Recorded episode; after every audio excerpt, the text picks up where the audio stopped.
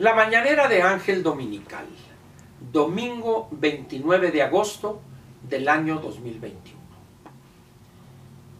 Voy a comentar con usted algo que sucedió hace dos días, este viernes que acaba de pasar, en relación con lo que me parece fundamental para la estabilidad política y la vida institucional del país, que es el peligro que corre el presidente de la República con su afán de salir de una manera irresponsable a recorrer algunas regiones del país. Seguramente usted vio las imágenes que muestran a un presidente acorralado y prácticamente secuestrado en su camioneta, dos horas, dos horas y cuarto, ahí encerrado en la camioneta, en un espectáculo que para los observadores tanto del exterior como algunos de aquí de México, significa ni más ni menos que una gran preocupación.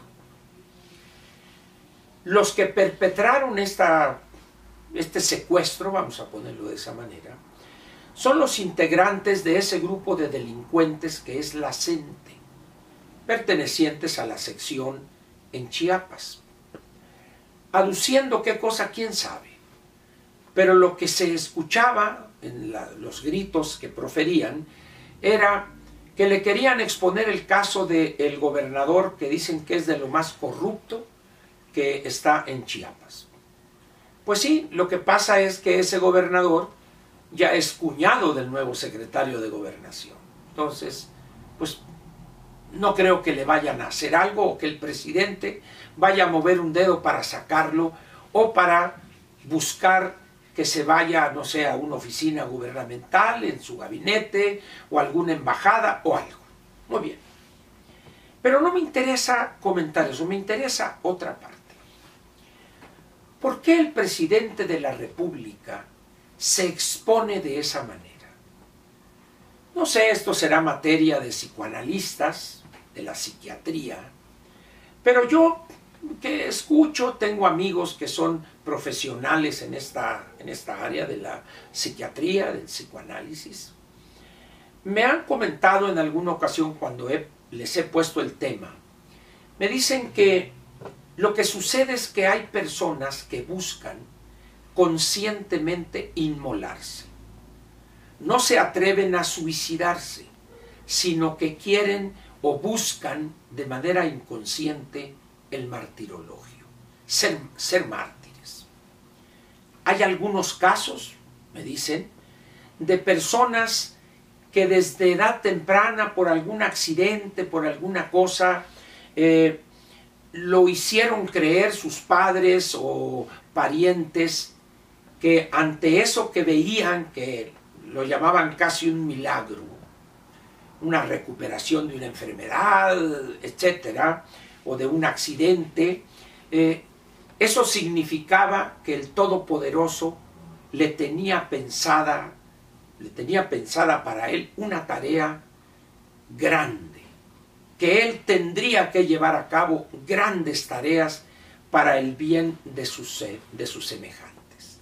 Dicho de otra manera, él en, esa, en ese designio divino estaba destinado a salvar al pueblo de ese país, en este caso México, y el personaje sería Andrés Manuel López Obrador. El presidente desde hace varios meses empezó a sentir el rechazo de grupos cada vez más numerosos y más vociferantes.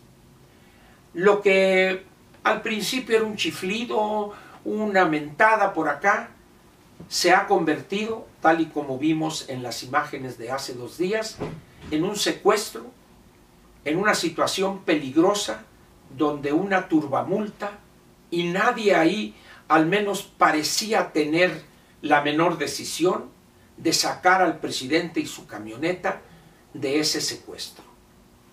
Todo el mundo estaba impasible, sin mover un solo dedo, y el presidente primero intentó decir algo así, un lugar común. Yo no acepto chantajes y cosas así. Sube el vidrio y ahí se quedó más de dos horas. ¿Qué habría pasado si en ese momento alguien de la turba llega e incita a la multitud a voltear esa camioneta? Como dicen en mi tierra, patas para arriba.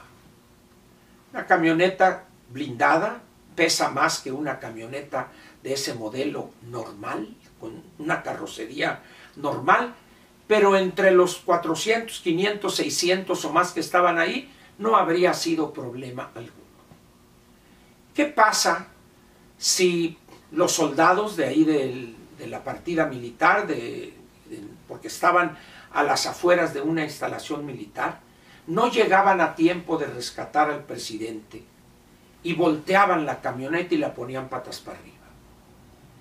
¿Y qué habría pasado si el presidente, en esa situación de desesperación y de, y de miedo, ante la turba y él tirado ahí adentro de la camioneta, etc., fallece producto de un ataque cardíaco.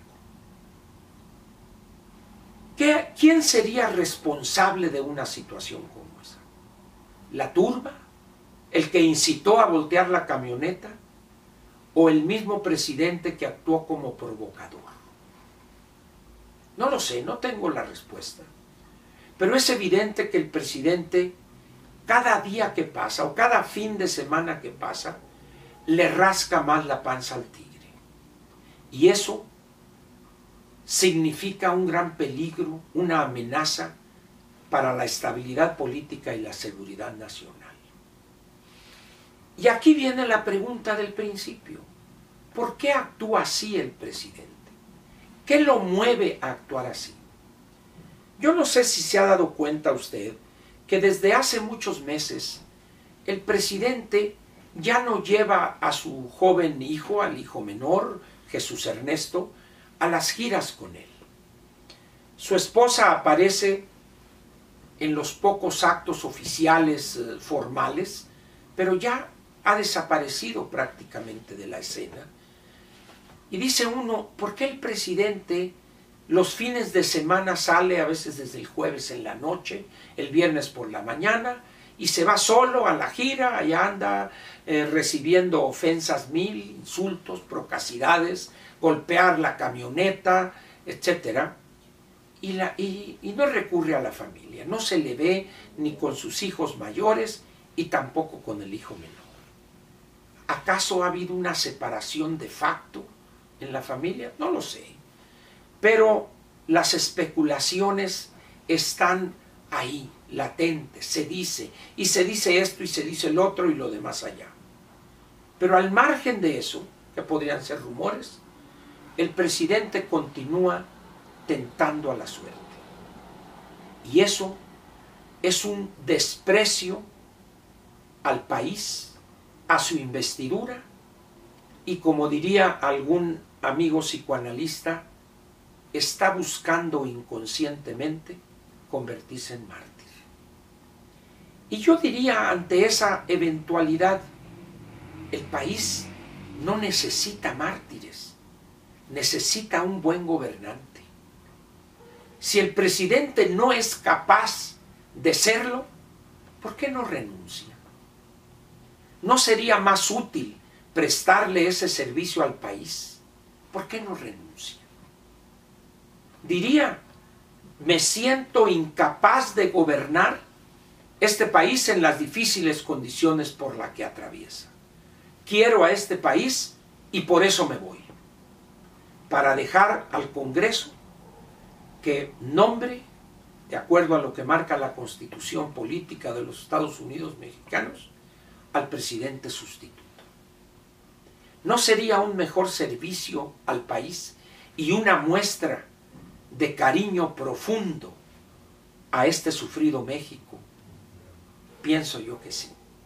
Sin embargo, el presidente es un hombre tan soberbio, tan megalómano y tan mal de la cabeza que va a seguir actuando exactamente igual.